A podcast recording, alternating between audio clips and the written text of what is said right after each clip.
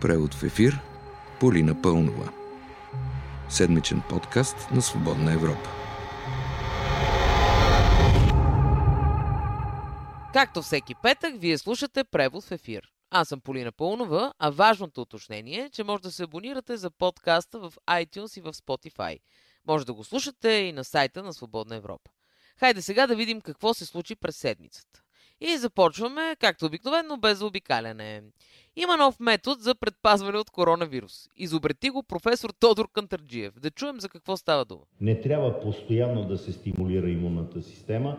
По-добре е с правилно хранене, физическа активност и добри емоции. Разбирате ли сега? Добри емоции са ви необходими.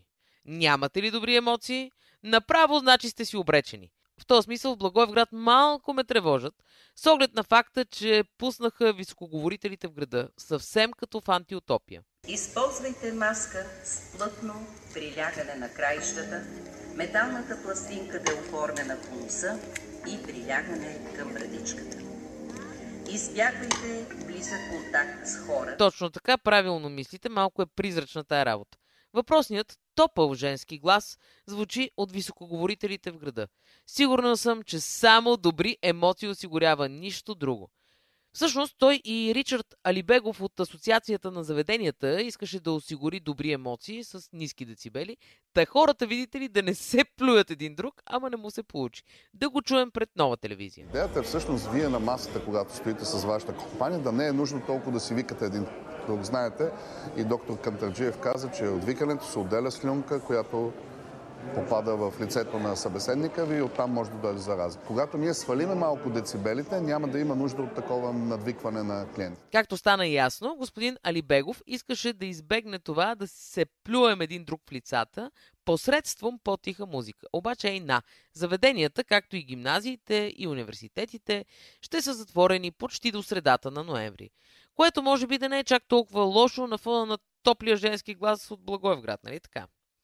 Предполагам, вече знаете, корона кризата у нас се разраства, болниците търсят доброволци, непрестанно се получават съобщения, че леглата за лечение привършват.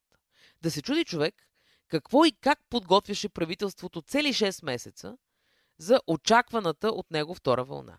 Помните, при първия локдаун от пролетта и то при 50-60 случая на заразени на ден, се твърдеше, че затварянето се дължи на факта, че подготвяме здравната система за втора вълна на коронавирус, идваща през есента. Е, как точно я подготвихме?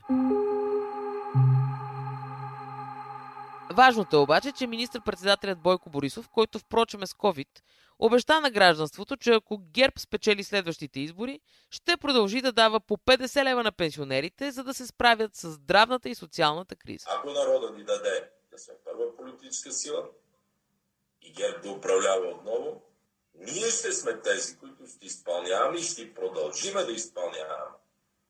И затова в разчетите съм казал, при вариант първи ние сме следващото правителство, продължаваме да изпълняваме всичките тези мерки, докато има пандемия. По 50 лева на пенсионери. Сега, в леко чудене съм.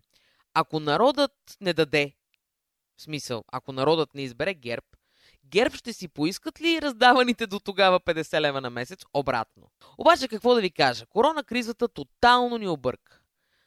Ако ще питате защо, веднага ви обяснявам. ГЕРБ управляват 10 години. За тези 10 години БСП недоволстват, че бюджетите, които управляващите приемат, са консервативни, а не социални.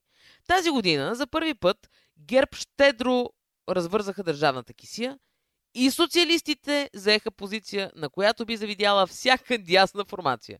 Корнелия Нинова пред BTV. Този бюджет краде от бъдещето. Обрича няколко поколения поне. Объркано обаче е не само госпожа Нинова и ние, които наблюдаваме този сблъсък дясно-ляво. Объркването се настанява трайно на всякакви нива в публичното пространство. Ето, например, министърът на вътрешните работи почти козирува на премиера и то онлайн. Чуйте диалогът. Така ли е Тързийски? Вярвам, господин премиер. Вероятно, това трябва да се води политически разговор в изпълнителната власт през 21 век. Такъв ли е, преценете вие. А като заговорихме за политически разговори, разбрахме каква е политическата ориентация на главния прокурор Иван Гешев. А го разбрахме от филм, посветен на неговия род, излъчен по телевизия България 24. Но да не се отклоняваме, да чуем какъв е в политически план шефът на обвинението у нас. Християн, социалист, патриот. Аз да ви кажа, по-широко партиен възглед не съм чувала. Но поне отговаря на истината. Така обединява почти цялата политическа палитра от Народното събрание, която впрочем изглежда да стои абсолютно монолитно обединена зад него. Само се чудя къде са либералите от ДПС, но вероятно, както обикновено, стоят зад декора. И като стана дума за декор. Не знам дали разбрахте, но комисията, която парламента създаде за да разгледа новия конституционен проект, се оказа, ами декор се оказа.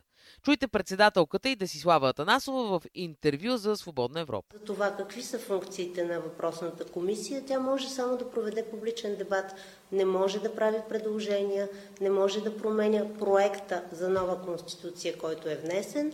Принципно той в кафенета и кръчми може да се обсъжда без да проистича резултат от въпросното обсъждане. И не е нужно това да се случва в сградата на парламента, нали така? Казвайки сградата на парламента, щедростта на председателката Цвета Караянчева още се обсъжда. Помните оня пристъп на доброта, в който тя дари килими трета употреба на театъра в Кърджели.